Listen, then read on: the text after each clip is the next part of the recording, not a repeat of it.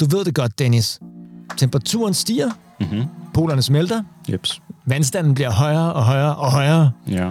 Politikerne, ja, de er helt gak, gak. Totalt absolut. Dyr og planter, ja, de falder som fluer omkring os, og nogle af dem er også fluer. Klimaet er gået helt græsat. Vi kan ikke komme udenom det, og den sjette store massedød banker på døren. Ja, der er ikke nogen tvivl om, at vi er på katastrofekurs. Og alle verdens medier elsker jo at få dig til at klikke på dårligt nyt hele tiden. Altså hele tiden. Hver eneste dag.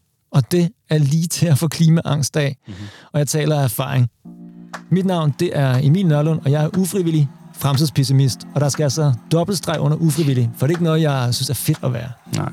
Jeg hedder Dennis Rivin, og jeg er fremtidsoptimist. Jeg prøver ikke at være jubelidiotisk omkring verdens tilstand, men jeg synes, det er mega vigtigt, at vi samles om de fremskridt, der faktisk hele tiden sker.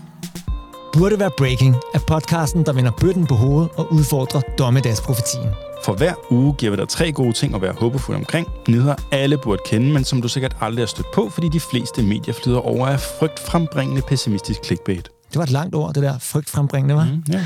Nå, men hvis du ligesom jeg har brug for et ugenligt skud optimisme, frem for konstant at blive piftet af sortsyn og pessimisme, så burde du lige nu gå ind på din yndlingspodcast-tjeneste og tryk abonner på Burde Være Breaking. Nyheder, der giver dig håb frem for håbløshed. Vi høres ved.